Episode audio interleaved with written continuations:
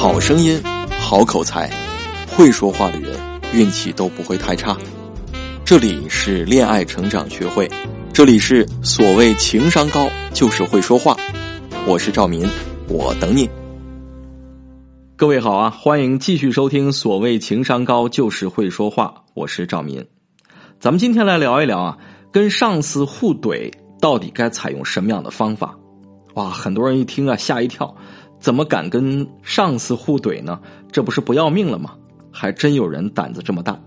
跟大家讲一个真实的故事，我的一个朋友叫小杰，小杰呢是一家公司的编导，这家公司呢经常会办一些全国性的论坛呀、晚会呀之类的，而小杰呢就是这些晚会的导演。今年年初的时候，这家公司呢做了一场全国性的晚会啊，全国各地著名的企业家都会到场。啊，小杰自然是特别上心，光彩排呢就彩排了三次。随着最后一个舞蹈节目的彩排进入尾声，小杰呢坐在观众席上长舒了一口气。他看了一眼倒计时的牌子，距离晚会开始还有三个小时。这个时候呢，小杰的对讲机传来了声音：“导演，导演，某某银行的李主任来了，说有急事找您，您来一下贵宾室好吗？”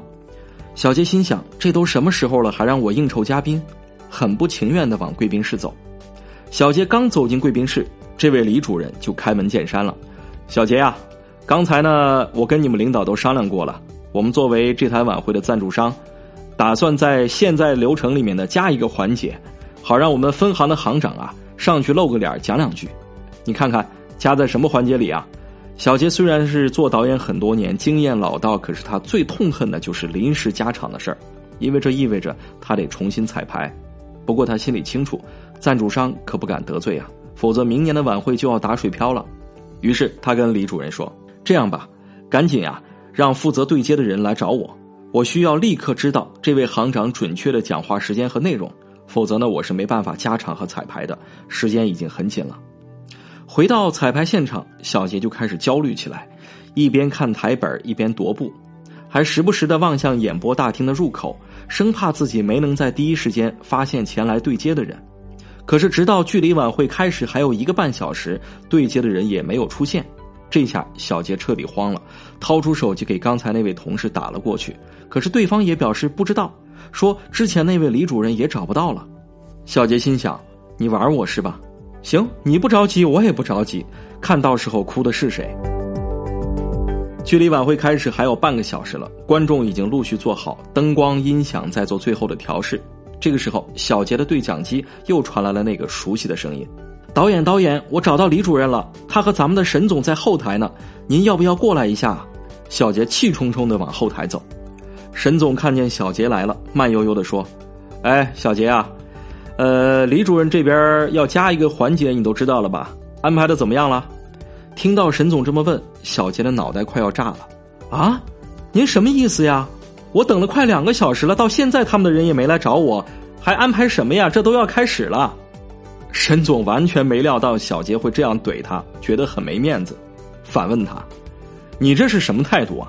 李总是咱们的赞助商，让你安排个环节你就安排，怎么那么多废话啊？”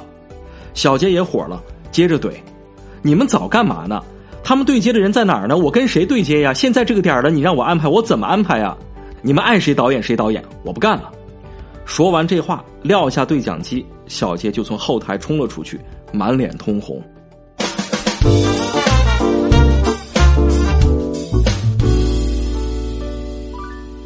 毫无疑问，这是一场非常糟糕的谈话，对吗？但有的时候，我们又会觉得这好像无法避免。你想啊。在距离演出只有三个小时的时候，小杰临危受命，必须对演出流程做出修改。可是和他对接的人却迟迟不出现，让他没有办法安排接下来的彩排。这种强烈的不确定性让他心急如焚。要知道，一旦演出出了问题，他可是第一责任人啊！可是偏偏在这个时候，小杰的领导又跳出来，不分青红皂白的质问他，显得他好像没有静心做事一样。他觉得委屈极了。同时，他一定会认为是李主任在故意刁难他。哦，你交代给我的事，我答应做了，可是派不出人手的是你们呀！你现在竟然倒打一耙，让领导压我，把不办事的帽子扣在我头上，我当然不能忍啊！也就是说，让小杰情绪失控的原因，并不是领导的那句问话，而是问话的场合和时机。在那样的情况下，小杰被委屈和气愤的情绪所控制。那一刻，他根本顾不上还有一场演出等着自己去导演。可是，距离开演已经迫在眉睫了。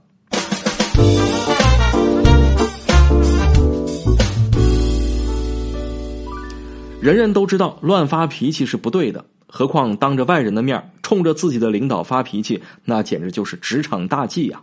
那么，当我们遇到类似小杰的遭遇的时候，又该怎么恰当的处理呢？我在这里非常想提供的建议是，在这种情况下要分三步走。第一步，以给足面子为前提，三言两语稳住领导；第二步，以解决问题为前提，快速寻找突破口；第三步，以汇报告知为前提，简要汇报解决方案。好，咱们先来说第一步。以给足面子为前提，三言两语稳住领导，什么意思？当沈总问小杰：“李主任交代的事情安排的怎么样了？”这个时候，小杰应当以平和的心态看待沈总的问询。领导过问工作进度是再正常不过的事儿了，对吗？更何况沈总可能并不知道这里面发生的具体情况，所以这个时候，小杰要按耐住焦躁的情绪，以平稳的状态向沈总简要回复。比如说，他可以这样说。哦，沈总，刚才李主任吩咐过我了，您放心，我已经安排某某某去调整演出的流程了。哎，这就是用三言两语稳住领导，同时要给足面子。然后进入到第二步，以解决问题为前提，快速寻找突破口。这一步非常关键。这个时候，小杰应该转过身对李主任说：“李主任，正好你也在这儿，有一些细节上的事情，我需要跟您在旁边再确认一下。”这个时候，小杰最好把李主任引到一边，单独和他沟通。这样做的目的是给李主任留面子。然后接着说：“主任是这样，您跟我说过这个事之后呢，我就一直在现场等着，寸步不离。可是到现在都没看到对接的人，我也去贵宾室找过您，也没找到。您看现在时间很紧了，我在想咱们这边是不是有什么变化呀？”这一步的目的就是要寻找解决问题的突破口，搞清楚来龙去脉，以便快速找到应对的策略。听到这番话，李主任一定会做出反应。根据李主任提供的信息和建议，小杰可以再回到沈总面前，也就是进入到第三步了，以汇报告知为前提，简要汇报他的解决方案。这个时候，小杰可以这么跟沈总说。沈总啊，刚才可能是有点误会，耽误了些时间。不过现在都解释清楚了，我马上根据李主任的要求优化一下流程。我打算呢做两手准备。呃，沈总、李主任，你们先聊，时间比较紧了，我先去忙了。哎，你看，按照这三步走，一场对话的危机是不是就轻松解决了呢？